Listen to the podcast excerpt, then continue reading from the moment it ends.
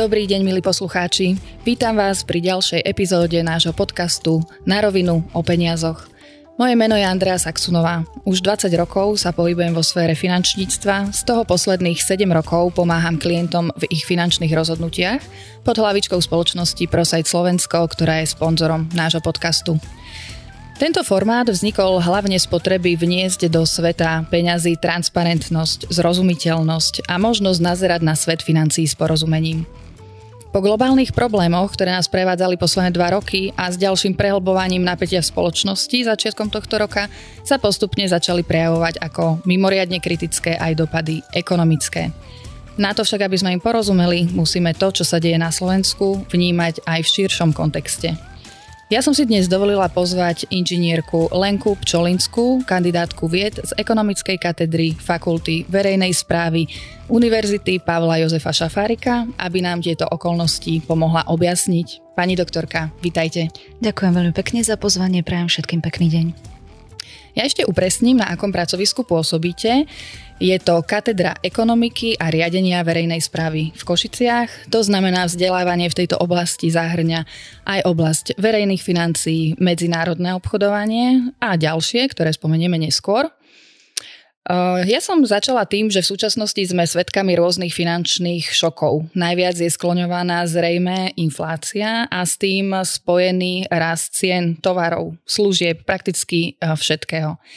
Moja taká prvá otázka na vás je, či by ste nám vedeli objasniť, ako tento stav vlastne vznikol, čo bolo tým hlavným spúšťačom, hlavnou príčinou toho, že máme najvyššiu infláciu za posledných 17 rokov.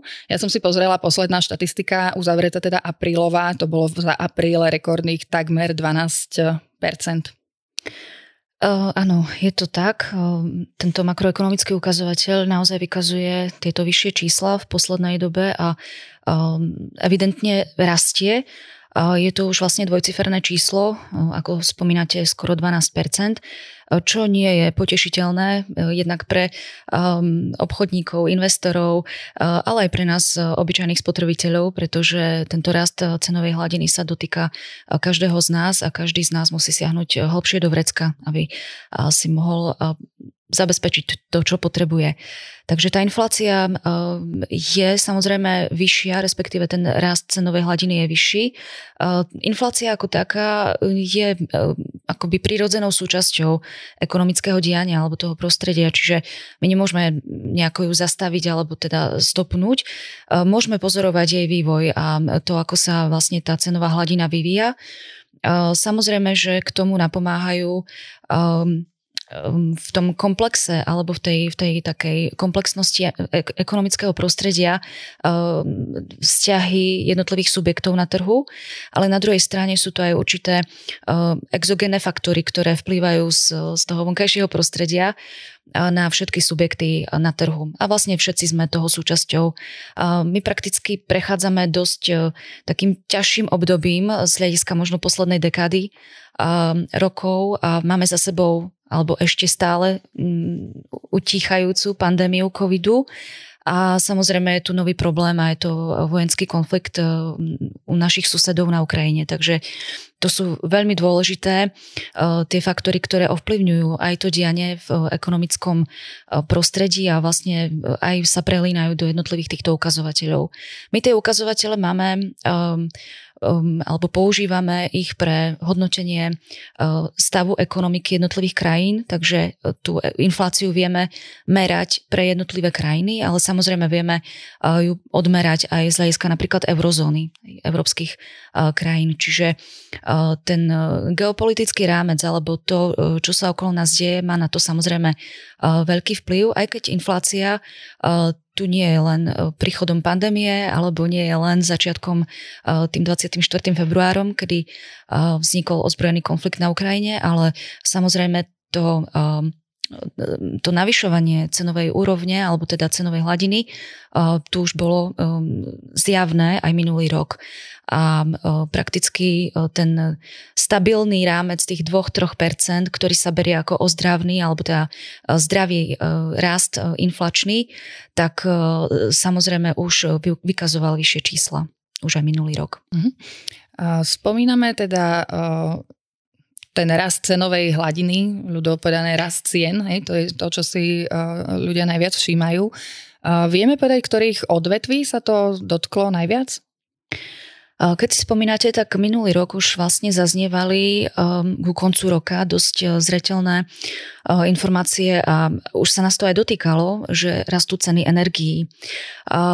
Mnohé uh, odvetvia, hlavne u nás, čo sa týka odvetvia ako je hutnický priemysel, mal, alebo teda poukazoval na to, že rastom cenových, teda rastom cien elektrickej energie budú problémy a e, konkrétne sa to napríklad týkalo hliníkárne e, v Žiari nad Hronom, kde e, tá elektrická energia je vlastne vstupnou surovinou alebo teda vstupným nejakým materiálom na, na výrobu konečných výstupov a výrobkov. Čiže tá ich produkcia sa extrémne predražovala a museli vlastne prijímať opatrenia, či už znižovanie počtu zamestnancov alebo teda uvažovať o nejakých iných, iných reguláciách.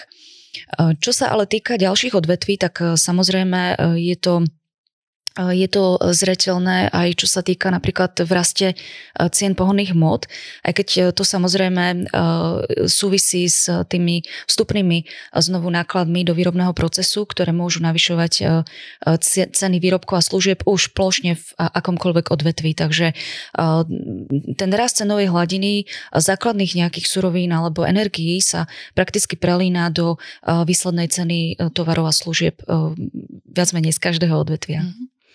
My sme v posledných dvoch mesiacoch zaznamenali aj prudké zvýšenie úrokových sadzieb na hypotékách. Napriek tomu počujeme z médií, že Európska centrálna banka stále razí filozofiu nezvyšovania základnej úrokovej sadzby, teda to je tá, od ktorej sa odvíjajú ostatné. Čím sa zrejme myslí aj zvýšenie úrokových sadzieb vkladových produktov, pretože toto sa berie ako nástroj zmiernenia, dajme tomu, tej inflácie. Ja si myslím, že mnoho ľudí nerozumie práve tomuto mechanizmu, ako to súvisí, ako to reguluje vôbec niekto ako Európska centrálna banka. Mohli by sme si toto jednoduchou formou vysvetliť? Um, Európska centrálna banka je vlastne banka bank, eh, ktorá ehm, do istej miery eh, funguje ako správca monetárnej politiky alebo eh, istým spôsobom mala by regulovať alebo mala by dohliadať nad tým, ako sa vyvíja aj tá cenová stabilita v eurozóne. Čiže už aj vlastne tie indície a to, ako začala rásť inflácia minulý rok, bolo dostatočným, osobne si myslím a ozývajú sa viacerí ekonomovia, ehm, dostatočný teda dôvod na to, aby, aby ehm, Európska centrálna banka vyvíjala možno nejaký väčší protiinflačný tlak a použila štandardné nástroje, ktoré sa vlastne používajú, ak sa ten inflačný rámec zvyšuje, alebo teda samotná inflácia. Čo sa týka čo sa týka e, úrokov e, a zvyšovania teda úrokov, je to e, bežný nástroj a úrokovej sadzby, ktorý by mal spomaliť vlastne tú zvyšovanie cenovej hladiny. Samozrejme, že Európska centrálna banka neovplyvňuje nás, spotrebiteľov, v tej, takej bežnej miere, ale skôr sa to dotýka jednak zabrzdenia výdavkov e, štátov, pretože štáty, ktoré, a doteraz vlastne to bolo tak, že Európska centrálna banka razila tú politiku e, expanzívnej monetárnej politiky, to znamená, že sa snažila o zvýšenie množstva peňazí v obehu v ekonomike a v eurozóne ako takej. To znamená, že aj jednotlivé štáty mohli e, využívať tieto finančné prostriedky, prostriedky prostredníctvom e, predaja štátnych dlhopisov Európskej centrálnej banke, ktorá ich nakupovala, tým pádom vlastne mali k dispozícii e, štáty a, a vlády krajín vyššie finančné prostriedky na míňanie. Sme ale v štádiu, kedy vlastne to míňanie sa um, nám preukazuje, že naozaj ako keby dvíhalo nám tie ceny, uh, jednak na úrovni vlád, jednak na úrovni investorov a potom aj na úrovni spotrebiteľov. Ešte sa možno toho dotknem, ako sa to týka spotrebiteľov, ale uh, čo sa týka napríklad ešte tej, um, tých, tých, tej stratégie, Jednak by to mala byť teda zmena Európskej centrálnej banky v zmysle zníženia vlastne teda záujmu o nákup tých štátnych dlhopisov, čiže je to vlastne jeden z nástrojov obchodovania na voľnom trhu, alebo potom ďalší štandardný nástroj a to je zvyšovanie úrokovej sadzby. To znamená, že ak Európska centrálna banka zvýši úrokovú sadzbu, zvýši sa tým pádom cena peňazí, e, bude e, ťažšie, ak teda to aplikujú do svojich systémov aj ďalšie centrálne banky, respektíve komerčné banky, tak tým pádom sa vlastne prístup k peniazom zdráži a stiaží a možno očakávať, pretože ten, to rozhodnutie, že k tomu Európska centrálna banka dospeje, je už vlastne teraz na stole a to zvyšovanie úrokových sadzieb by, by malo prísť v júli tohto roka. Takže Áno, tie peniaze... najskôr sa uvažovalo, že do konca roka to nechajú tak a teraz vlastne, myslím, tento týždeň vyšla s informáciou, že už v júli, ano. že by to posunuli skôr. Áno, uh-huh. áno, presne tak. Takže možno očakávať vlastne aj u nás a už sa to objavilo vlastne zvýšenie úrokových sadzieb aj na hypotékách. Čo? Áno, k tomu by som rada nadviazala. Uh, Takto, e, myslíte si, alebo dá sa to takto povedať, že komerčné banky zvýšili tie úrokové sadzby úverov najmä kvôli tomu, aby dohnali straty po covide, alebo kvôli tej vysokej inflácii, ktorá im vlastne, ak by si zanechali tie nízke sadzby, by im vracala ako keby čoraz menej e, z požičaných e, peňazí od klientov? Ja si myslím, že je to reakcia alebo taká prirodzená reakcia na e, tú spoločenskú situáciu a na vlastne tie parametre, ktoré vidíme a na to zvyšovanie cenovej hladiny, pretože zvyšovanie cien nie je pozitívne pre nikoho. Je to nielen teda pre spotrebiteľov, ale ako hovorím pre investorov, pre, pre vlády jednoducho za tú istú um, tú istú vec, tú istú hodnotu musíte platiť viac, čiže alebo nejak, nejakým spôsobom nejaký tovar, službu, jak hovoríme o spotrebiteľoch, takže um, nemyslím si na druhej strane, ak ešte hovorím o tých komerčných bankách, Tie úrokové sazby boli dostatočne nízke po uplynulé roky, uh, jednak aj pri um, hypotekárnych úveroch na druhej strane tie hypotekárne úvery, myslím si, alebo tie zisky pre komerčné banky boli dostatočne kryté tým, že ceny nehnuteľností eh, dostatočne rástli po uplynulé roky. Je to, a špekuluje sa, alebo teda, teda hovorí sa o tom, či to naozaj nie je vytvorená bublina na tom trhu nehnuteľností, pretože nehnuteľnosti rastli extrémne. Takže ne, tie banky neboli akoby nútené zvyšovať aj hypotekárne sadzby, alebo teda sadzby na hypotékach a tým pádom ten, ten hypotekárny trh bol prístupný pre každého, by sa dalo povedať, kto prejavil záujem a vlastne vykazoval určitú bonitu klientov. Takže Skôr si myslím, že je to reakcia na, na tú súčasnú situáciu a na zvyšovanie cien vo všeobecnosti. Mhm. Pri tej inflácii sa vlastne v dlhšom časovom horizonte by mali zvýšiť aj mzdy. Čiže kým povedzme pri tých vyšších cenách hypoték to klient alebo zákazník teda cíti na vlastnej peňaženke skutočne, lebo rádovo o desiatky, možno až o stovky viac splatí splátku tej hypotéky, tak zdá sa, ako keby to zvyšovanie miest eh, bolo časovo trošku inde, ako keby nedohľadne. Áno, je to Je tak. to prirodzený jav pri inflácii, že zvyšovanie miest eh, príde na rad ako keby ako posledné? Um, to zvyšovanie miest e, takisto súvisí, vlastne je to nákladová položka, takže e, aj keď hovoríme vlastne o mzdách, tak e, znovu nám zvyšovanie miest prispieje k zvyšovaniu nákladov a, a celkovo tej výslednej ceny, ako hovoríme o, o výrobných nejakých podnikoch a tak ďalej. Jednoducho je to súčasť nákladového balíka pre samotné firmy, takže ťažko povedať. Otázka ale teda je, že do akej miery je potrebné zabezpečiť to zvyšovanie miest um, paralelne s tým, ako sa zvyšujú uh, ceny tovarov a služieb, aby teda uh, sme nevytvárali skupiny ľudí, ktoré, uh, ktoré majú problém a majú vlastne problematický prístup k nákupu bežných surovín len kvôli tomu, že ako keby ich um, tam um, zdá jednoducho zostáva proste na, na určitej úrovni dlhší čas. Um, prirodzene tá, tá valorizácia alebo teda ten, to zvyšovanie miest, e, ono by malo byť e, súčasťou um, pravidelného nejakého navyšovania mzdy ako takej tých dôchodkov, takže malo by to ísť ruka v ruka. Súčasťou nejakej všeobecnej politiky a nie ano. iba pri takýchto ano. šokových situáciách Určite. cenových. Mm, dobre. Môže štát zasiahnuť nejakým spôsobom do tejto situácie, alebo sa musíme prispôsobiť my, že je to celosvetová situácia? Ja viem, že vyučujete tiež medzinárodné obchodovanie. Spomínam to preto, aby ste nám možno objasnili, ako Slovensko zapadá do tých medzinárodných hospodárskych vzťahov, aká je tam tá vzájomná prepojenosť a závislosť štátov a teritórií celého sveta. Je to tá ekonomika alebo to dianie, ktoré, ktorého sme už súčasťou z hľadiska tej geopolitiky, má veľký význam, alebo teda vo veľkej miere môže vplývať na to, ako, um, ako sa vyvíja um, ekonomický rast uh, aj jednotlivých krajín samozrejme, ale aj uh, prosperita samotných firiem.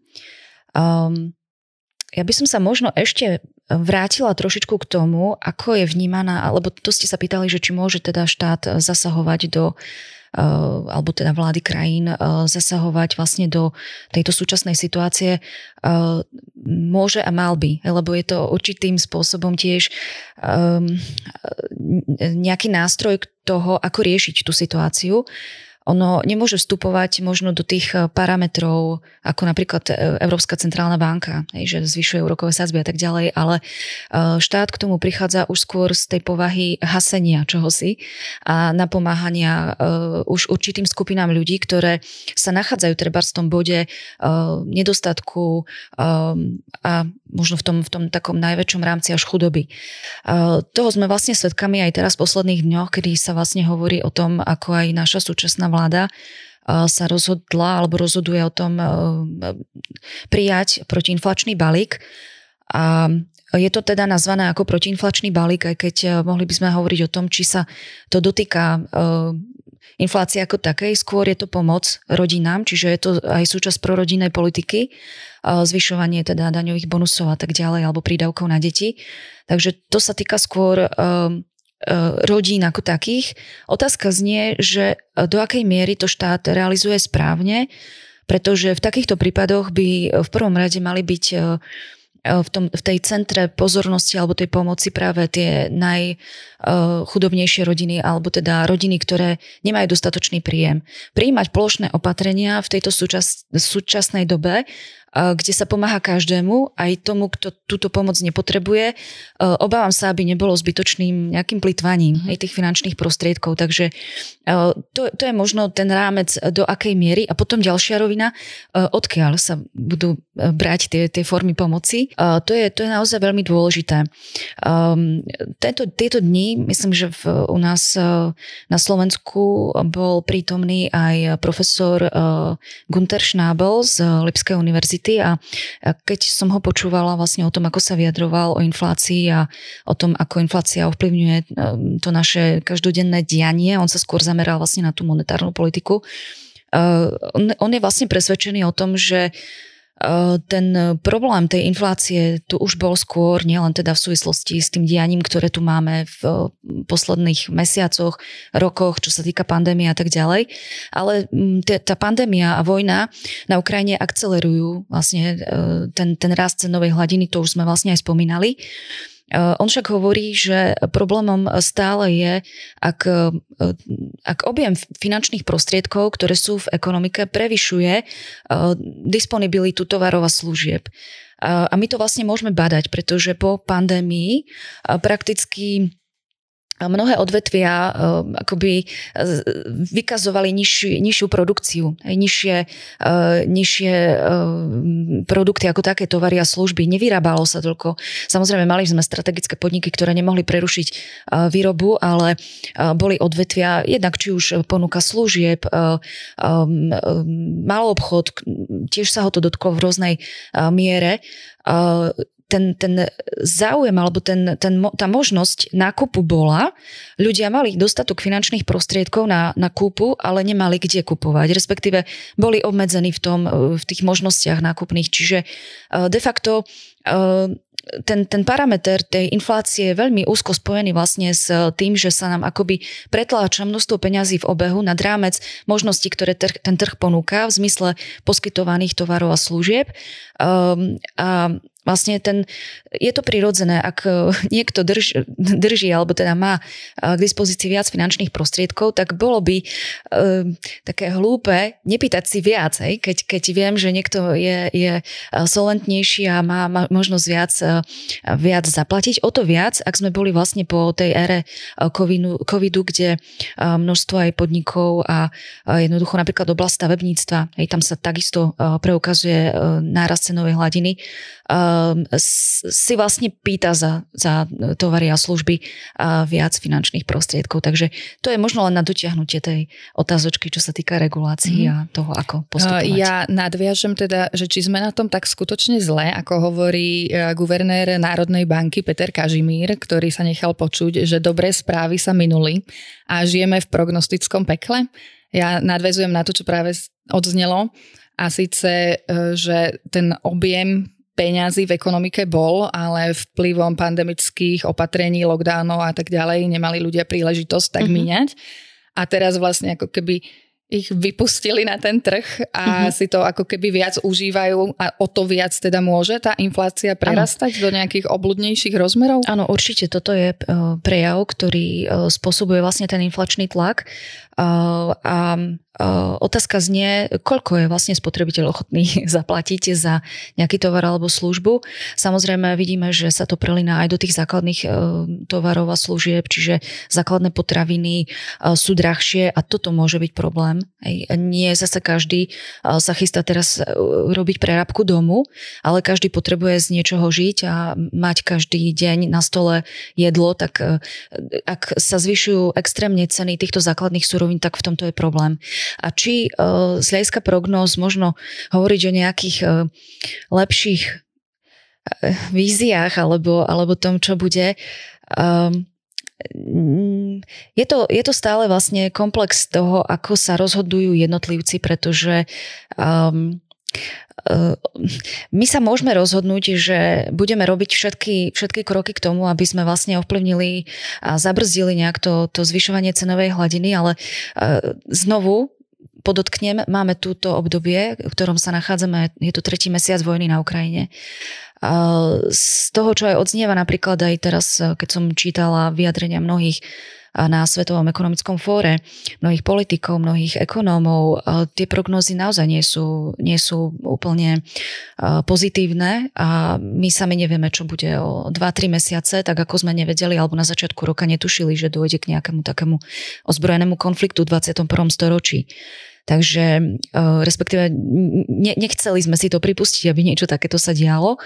Čiže uh, otvorený vojn, vojnový konflikt je stále proste um, priestorom na to, že, že ten, ten rámec alebo tie náklady budú rásť, že tie ceny budú rásť a že um, prídu aj iné krízy. Veď už aj vlastne teraz to máme možnosť vidieť, nie je to len teda uh, inflácia alebo zvyšovanie cenovej hladiny, ale my, my tu máme ďalšie krízy, ktoré si budú vyžadovať to riešenie a na to budú musieť vlastne pristúpiť rôzne e, krajiny, či už humanitárna kríza, či už migračná kríza, či už e, teraz sa hovorí o potravinovej kríze, hej, v súvislosti s tým, že že napríklad Ukrajina má problém vyvážať ako najväčšia obilnica Európy a vlastne aj, aj celkovo sveta v zmysle európskom charaktere vlastne svoje, svoje suroviny a komodity do afrických krajín a to vlastne môže spôsobiť naozaj ten, ten rámec, o ktorom sa hovorí a ešte zväčšiť tú migračnú krízu. Čiže tých rozmerov a, a nástrah je, je ako keby viac oproti tým možno bývalým rokom, kedy sme si žili v takej pohode a vo väčšom blahobite. Čo sa týka tých cien energií, teda hovorili sme potraviny a ceny energií stúpli asi najviac.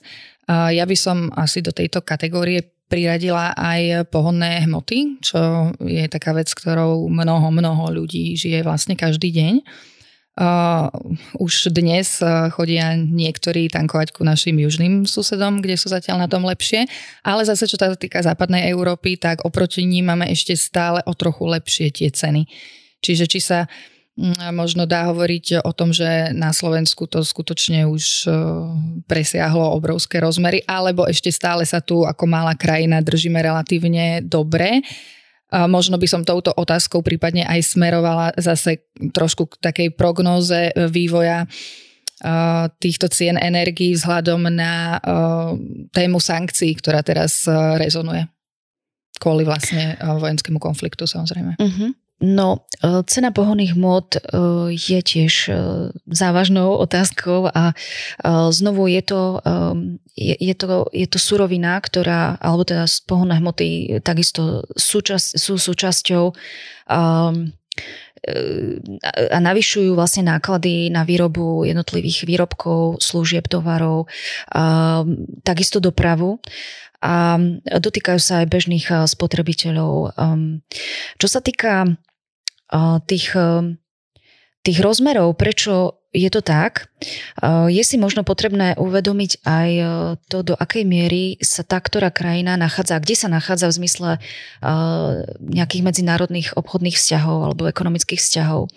Treba povedať, že u nás, čo sa týka jednak tých základných súrovín, ako je ropa, zemný plyn, Um, hovorí sa vlastne o tom, že, že otvorene, že sme úplne závislí na Ruskej federácii, alebo teda vo veľkej miere sme závislí a ako uh, krajina, ktorá nemá prístup k moru, nemá prístup k iným uh, formám dovozu uh, týchto súrovín z iných krajín, je pre nás ťažené uh, zo, zo dňa na deň zmeniť uh, túto, túto, uh, tento systém.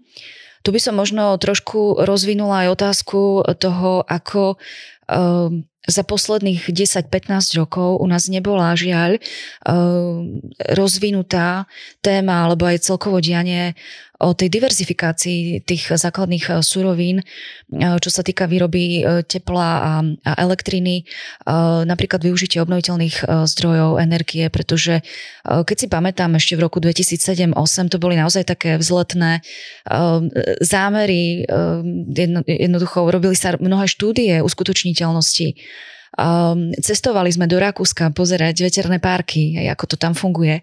A kde si to vlastne zastalo? Čiže uh, a pritom, pritom pre našu krajinu sú zaiste urobené mnohé, mnohé merania, kde aký ten alternatívny zdroj energie sa dá využiť. Čiže uh, toto je vlastne veľmi dôležité si uvedomiť, do akej miery vlastne aj tá cena pohných môd uh, je Ehm, alebo my sme pri tejto cene akoby teraz takým rukojemníkom, pretože e, Ruská federácia je nielen teda náš obchodný partner, ale v súčasnosti e, je vojnovým agresorom.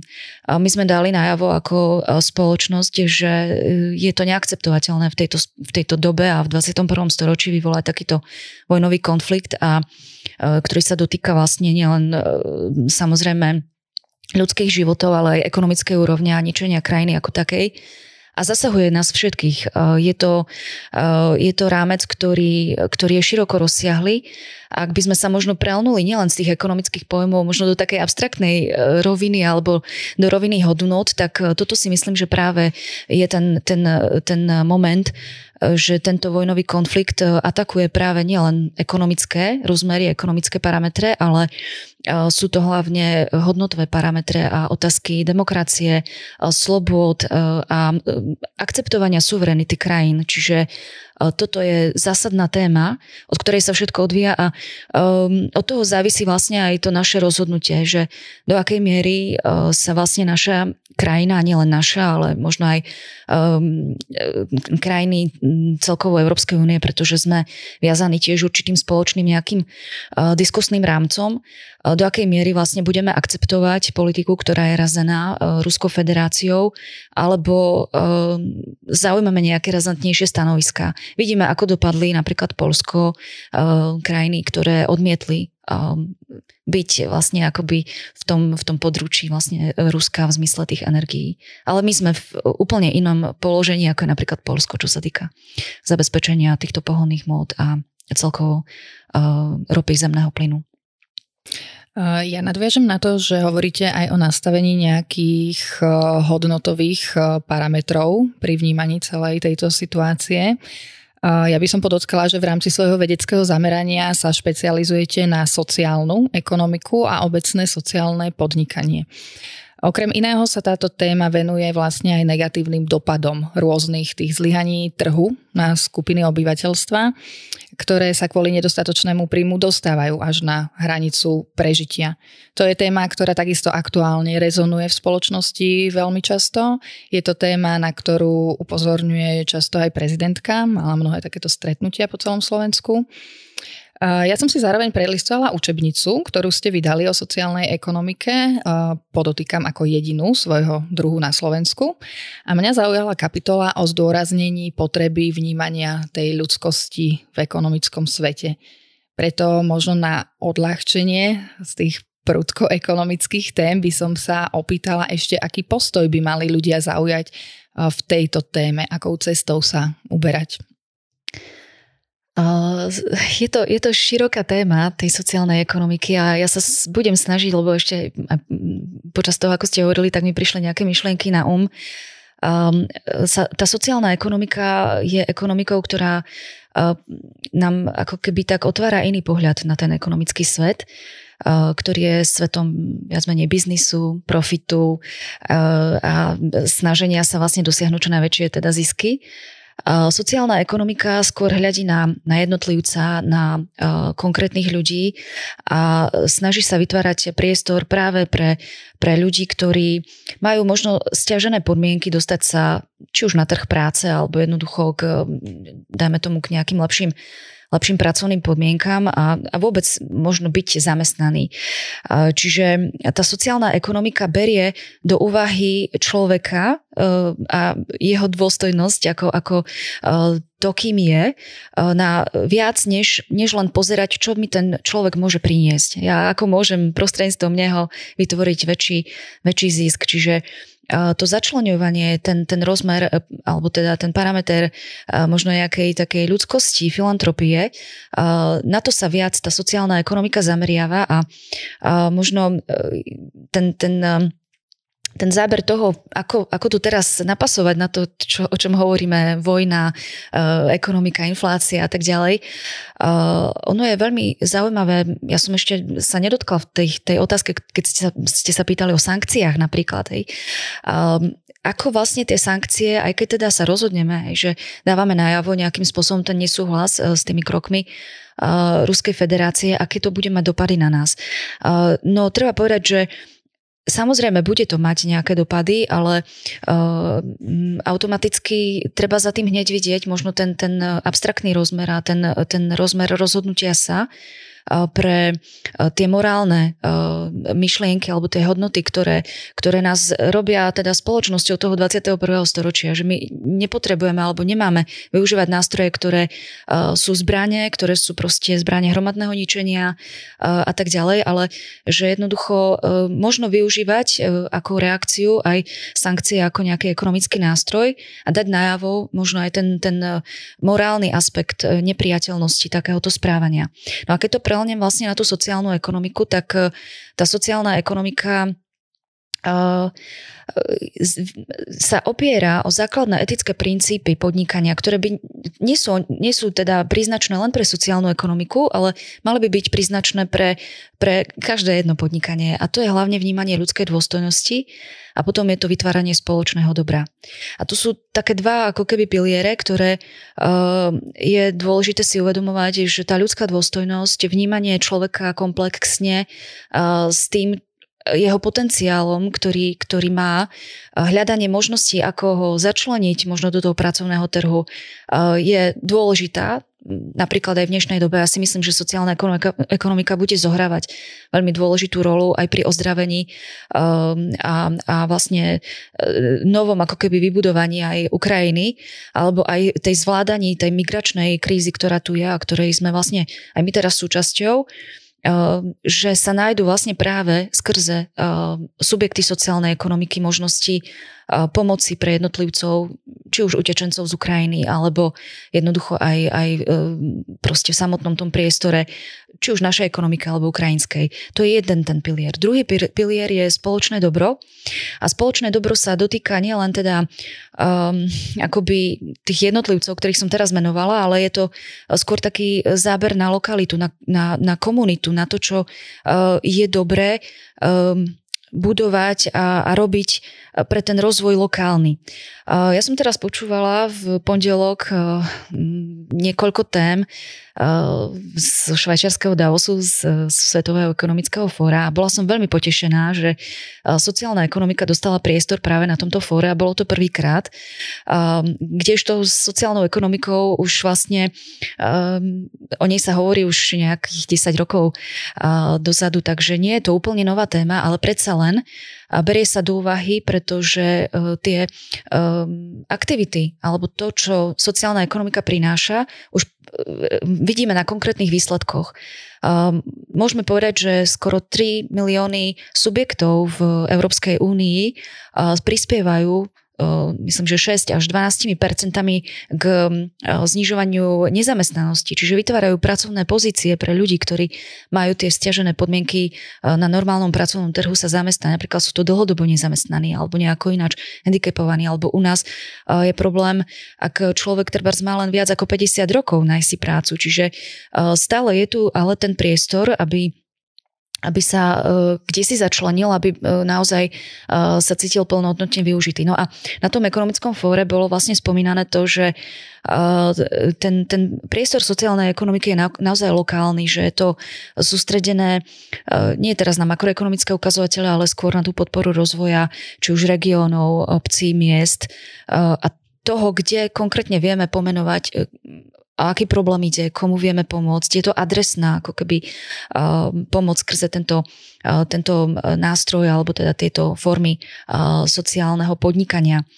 Uh, to spoločné dobro, myslím, že ešte ten posledný rámec, ktorý by som doplnila, je uh, možno tak zretelný aj v súčasnej veľmi aktuálnej téme a to je ochrana životného prostredia alebo teda mnohé klimatické zmeny, ktoré sa nás bytosne dotýkajú. A myslím si, že práve tento rozmer sociálnej ekonomiky dáva priestor pre e, mnohé nápady, mnohé lokálne um, formy um, toho, ako možno na tom malom piesočku meniť uh, tú klímu a, a prispievať k zlepšovaniu, aj keď samozrejme máme tu obrovský, obrovské firmy, obrovských hráčov, ktorí, uh, ktorí um, prispievajú k znečisteniu životného prostredia, ale e, predsa len je potrebné podporiť e, akékoľvek myšlienky podnikateľov v zmysle ekologického hospodárenia, zachovania biodiverzity, čo prispieva vlastne pre dobro všetkých nás. Čiže to je, to je myslím si, že veľmi aktuálna téma, ktorá ešte v našej spoločnosti nie je tak e, diskutovaná, ale myslím si, že je na mieste o nej hovoriť. Takže. Tak ja som rada, že ku koncu nášho rozhovoru sme vlastne tomu poňali takýto rozmer, mala by som povedať, mohla by som povedať, že s nejakým posolstvom by sme to mohli uzavrieť. Ešte spomeniem, e, páči sa mi aj táto myšlienka, pretože názov nášho podcastu je na rovinu o peniazoch. A ja si myslím, že je potrebné nazerať na ne aj v zmysle takéhoto, dajme tomu, filantropického prístupu, ako spomínate, že e, nie je dlhodobo udržateľné pozerať sa skutočne iba na svoje peniaze, ale celkovo ako spoločnosť môžeme napredovať iba, ak vyjadríme ten záujem o celkový ľudský blahobyt, tak ako to máte uvedené v knihe. Ešte ak môžem doplniť a, a to, čo vlastne spomínate o tom pohľade na peniaze, tak e, to je veľmi dôležité. Aj vnímať, e, čo, čo tie peniaze znamenajú. My ich vnímame ako uh, hmatateľný nejaký prostriedok uh, proste výmeny za to, čo potrebujeme, ale samozrejme má to aj abstraktnú rovinu v zmysle tých, tých peňazí, ktoré nevidíme na bankových účtoch a tak ďalej. A uh, tu mi napadla jedna myšlienka uh, od českého ekonoma Tomáša Sedláčka, uh, ktorý práve práve teraz v tejto dobe sa tiež e, tak filozoficky zamýšľal nad tým, či ekonomika má dušu. A či e, možno hovoriť o, o niečom v zmysle ekonomiky, hej, keď, keď sú to nejaké tvrdé čísla, či sa dá hovoriť o, o, tej, o tej duši. A on dal veľmi taký pekný príklad toho, akej, ako môžeme porovnať aj jednotlivé krajiny sveta z hľadiska napríklad vyspelosti ekonomik vyspelých krajín, kde naozaj je tá tendencia uberať z toho takého hmotného, hmotnej nejakej produkcie a skôr sa zameriavať na služby, skôr sa zameriavať na, na vedomosti znalosti. Um, napríklad aj teraz v dobe pandémie my sme mnohé odvetvia boli vlastne na home office. My sme nepotrebovali žiadne budovy, stačil nám počítač a pracovali sme. Že ten, ten vedomostný potenciál a, a práca uh, mozgu a jednoducho tej abstraktnej roviny je veľmi dôležitá. Na druhej strane on hovorí o tých ďalších rozmeroch, kde, kde vzal príklad napríklad aj Ruskej federácie, uh, ktorá pôsobí v súčasnosti ako vyslovene ten hlavný taký um, um, obchodný partner v zmysle, v zmysle dovozných súrovín, hej, že uh, mož, možno ho hmatať, alebo prečo, prečo je pre nás dôležitý, tak kvôli tým súrovinám. Hej, že uh, je, ten, je ten rozmer ako keby tak uh, poňatý skôr na tú znovu tú, tú hmotnú platformu, ktorá, ktorá je trošku nižšia, ako keby v tom zmysle tej abstraktnej hodnotovej roviny. A hovoril ešte vlastne o, o Číne napríklad ako ďalšom príklade krajín, kde kde už postrehli, že napríklad ten ľudský kapitál je veľmi dôležitý. A k tomu sa chcem dostať, pretože hovorili sme vlastne o tej sociálnej ekonomike, že pomocou jednotlivcom a vlastne nielen ohľadom na zisk, na ten profit, ktorý môžeme prostredníctvom nich získať, je dôležité ich začleniť v zmysle toho učenia, hľadania ich zručností, pomôcť im nie im niečo dať, ale naučiť ich niečo robiť. Ako, ako e, sa aj hovorí, že nedaj rybu, ale nauč niekoho loviť ryby. Takže aj v tomto kontexte ten záber e, tých tých hodnôt a hodnotových rozmerov pohľadu na ekonomiku je veľmi dôležitý a myslím si, že k tomu by mala celá ekonomika smerovať, aby ozdravela. Takže to je, to je, to je asi taký ten, to posolstvo aj tej mm. sociálnej ekonomiky ako takej. Tak ďakujeme veľmi pekne, že ste prijali pozvanie do nášho podcastu. Myslím si, že sme niektoré veci objasnili, minimálne tiež, že sme načrtli možno aj nejaké postoje, aké by ľudia mohli zaujať, akou cestou sa uberať v týchto náročných témach. Dovidenia. Ďakujem veľmi pekne za pozvanie. Vážení poslucháči, našou dnešnou hostkou bola inžinierka Lenka Pčolinská, kandidátka vied z katedry ekonomických disciplín Fakulty verejnej správy v Košiciach. Ďakujem vám za pozornosť a teším sa na ďalšie stretnutia pri témach, ktorými budú peniaze, biznis a ich prirodzené, nenútené začlenenie sa do našich životov. Dovidenia.